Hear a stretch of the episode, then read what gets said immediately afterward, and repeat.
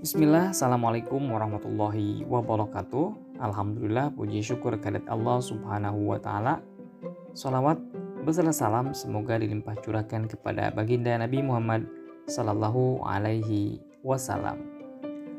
Baik sahabatku sekalian yang senantiasa dirahmati oleh Allah subhanahu wa ta'ala Yuk kita kembali ngopi, ngobrol penuh inspirasi dan motivasi Adapun tema ngopi pada kesempatan kali ini adalah ibadah yang hidup dan menghidupkan.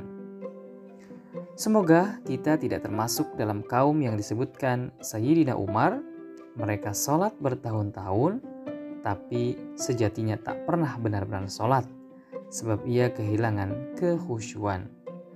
Begitu pentingnya kehusuan dalam beribadah, sampai-sampai para ulama menyebutkan bahwa kehusuan adalah roh daripada ibadah tersebut.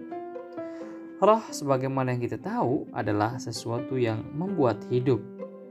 Jadi, prosesi ibadah tanpa kekhusyuan adalah jasad yang bergerak tanpa roh. Perilaku teknis yang kering nilai pada gilirannya tidak memberikan implikasi positif dalam kehidupan.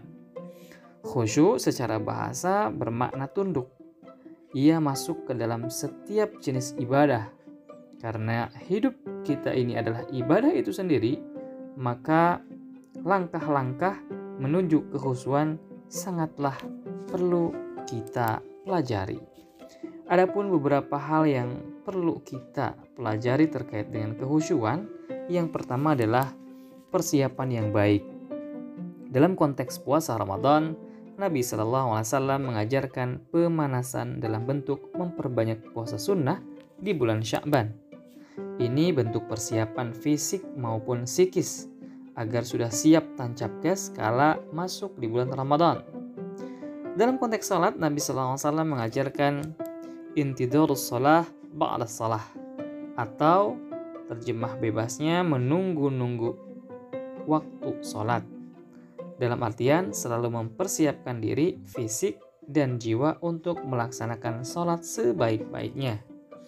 Saat adzan berkumandang, segera berwudu lalu mengambil pakaian terbersih, berjalan ke masjid dalam keadaan suci, setiap langkah diiring istighfar, lalu memilih saf terdepan. Sambil menunggu iqomah, menunaikan salat sunnah dan zikir, insya Allah inilah cara-cara yang sangat dekat menuju kekhusyuan kepada Allah. Nomor kedua adalah ilmu yang cukup. Maksudnya adalah ilmu yang berkaitan dengan jenis ibadah yang hendak dilakukan. Jika hendak khusyuk tilawah Al-Quran, maka adab-adab membaca Al-Quran harus diketahui. Syukur-syukur bisa mengetahui makna yang dibaca.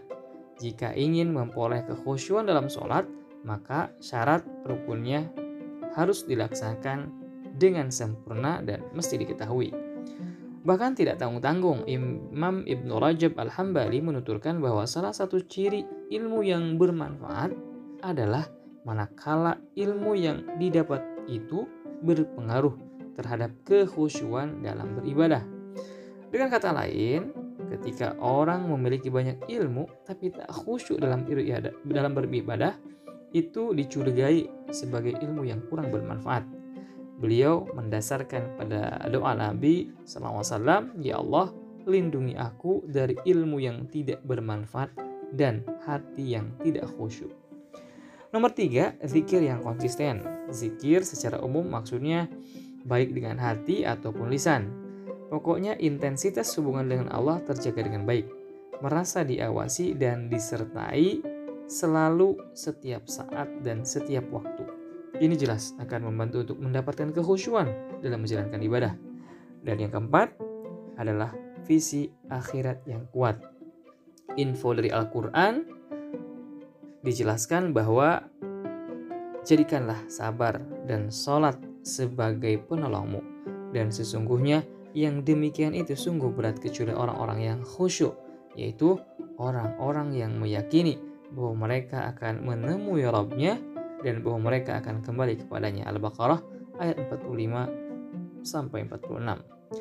Khusyuk itu berat kecuali bagi yang memiliki keyakinan kuat bahwa dirinya akan kembali kepada Allah. Ini lagi-lagi adalah visi akhirat dan siapa yang kuat visi akhiratnya maka akan dimudahkan baginya untuk khusyuk.